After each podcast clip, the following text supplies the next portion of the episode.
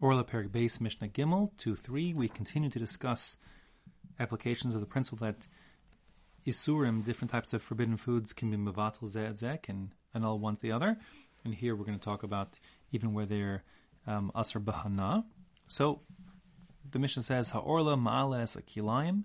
You can include Orla in the calculation with the other Chulin to annul the Kilayim, meaning the Kilay HaKerem. And kilaim es orla, same goes all the way around. Kilaim can be used in combination with heter to offset and annul bimavatel orla.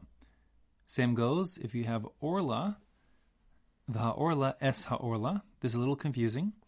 Uh, although it says orla, what it really means, says the Bartenura, is neta ravai, fourth year produce, which comes from orla, meaning orla, which was third year produce, lapsed into fourth year produce at, as neta ravai, and neta ravai is also asar to eat outside of Yerushalayim. And the point of the Mishnah is that, again, same principle, one can be used to combine with the heter to offset the other. So, Keita, the Mishnah illustrates for us, you have Sa'a Orla Shanafala Matayim. You have one unit of Orla, which falls into 200 units of heter. Again, it can't mean literally 200 like the previous Mishnah, it must mean slightly less than 200, because 1 is 200 already would be totally annulled.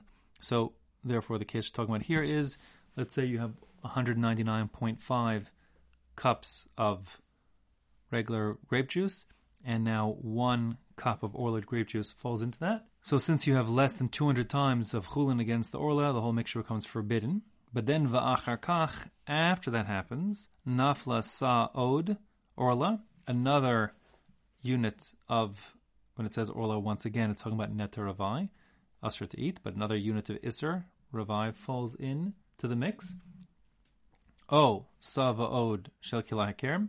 And the same will be true if instead of Netravai falling in, it's another cup, even a cup and a bit of Kilai grape juice. So then the whole mixture becomes permitted, meaning we're using the Kilai to, in combination with the Chulin, to annul the Orla, and the Orla in conjunction with the Chulin to annul the Kilai Hakerem. Here are the numbers, same as the last Mishnah. basically. But here we just I'll run through them with you again.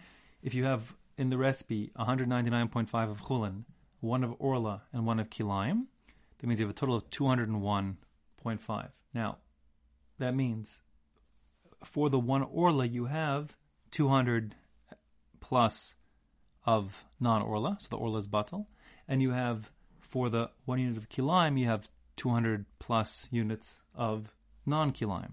So the kilayim is batal. And that being the case, the whole mixture becomes permitted. And that's the case, like we said before, of isur mivatal and zed zeh.